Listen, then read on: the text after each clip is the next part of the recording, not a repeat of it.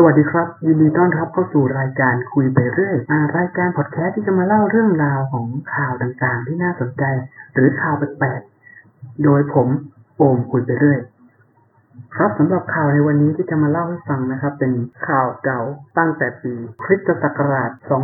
2015 ซึ่งเกิดขึ้นที่ประเทศอังกฤษซึ่งหลายคนก็อาจจะเคยได้ยินได้ฟังแล้วแต่ว่าผมก็เอามาเล่าให้ฟังอีกรอบนึงก็เป็นวิทยาทานให้แก่เพื่อนๆเรื่องราวเรื่องนี้เป็นคดีสุดโด่งดังที่เป็นที่พูดถึงในสังคมเป็นอย่างมากในช่วงเวลานั้นเมื่อมีเศรษฐีซาอุรายหนึ่งถูกกล่าวหาว่าเขาได้ทำการข่มขืนหญิงสาววัย18ปีแต่ท้ายที่สุดเขากลับรอดพ้นทุกข้อกล่าวหาด้วยเหตุผลสุดพิลึกพิลั่นวันที่16ธันวาคมปี 2015 ศาลอังกฤษได้ตัดสินให้นายอาซาน อับดุลลาซิส เศรษฐีนักพัฒนาอสังหาริมทรัพย์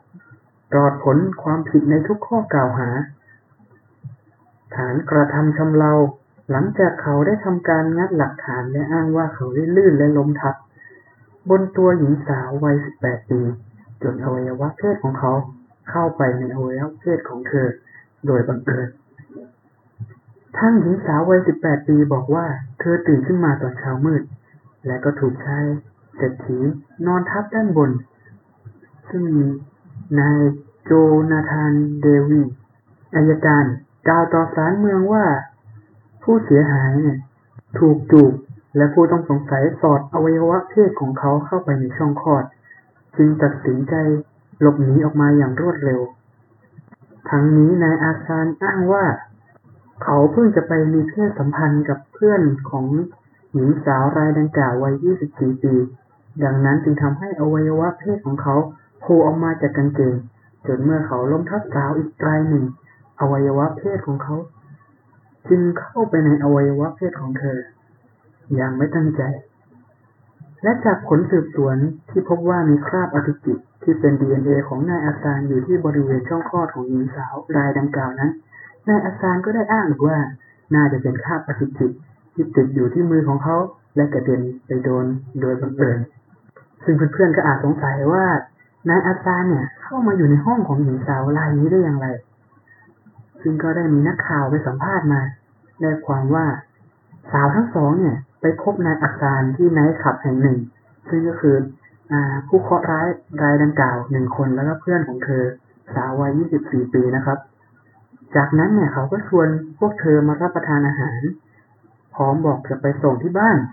แต่ทั้งหมดก็กลับไปที่อพาร์ตเมนต์ของเขาที่อยู่ทางตะวันตกของกรุงลอนดอนจนเกิดเรื่องดังกล่าวขึ้นท้ายที่สุดคดีนี้ก็ได้กลายเป็นข่าวที่โด่งดังไปทั่วโลกสมัยนั้นและก็ได้เป็นข่าวที่โด่งดังอีกครั้งเนื่องจากในประเทศไทยมีข่าวในลักษณะเดียวกันซึ่งเป็นการใช้เหตุผลอ้างที่อาจจะเบาเกินไปจนบางคนไม่เชื่อคดีบอสอยู่วิทยาทำให้หลายสำนักข่าวและหลายคนก็ได้หยิบยกข่าวนี้มาเปรียบเทียบอีกครั้งให้คนได้เห็นถึงลักษณะเดียวกันของการใช้เหตุผลแบบที่มีลักษณะผิดแบบไปจากสามัญสำนึกแบบปกติหลังจากได้สิ้นสุดคดีนี้ลงหลายคนก็ได้ตั้งข้อสงสัยว่าเศรษฐีชาวซาอุดีอาระเบียรายนี้รอดพ้นทุกข้อกล่าวหาด้วยเหตุผลนี้ได้อย่างไรและเป็นเรื่องจริงหรือไม่หรือมีปัจจัยอื่นที่ทำให้เขาหลุดพ้นคดีไปได้อย่างง่ายดายครับสำหรับวันนี้ก็ขอจบไปเพียงแต่เท่านี้ก่อนนะครับถ้ามีการผิดพลาดประการใดขออภัยมาณที่นี้ด้วยและก่อนจากไปก็ผมก็ต้องขอขอบคุณแฟนเพจ Thailand State ที่อนุเคราะห์ข้อมูลสำหรับข่าวนี้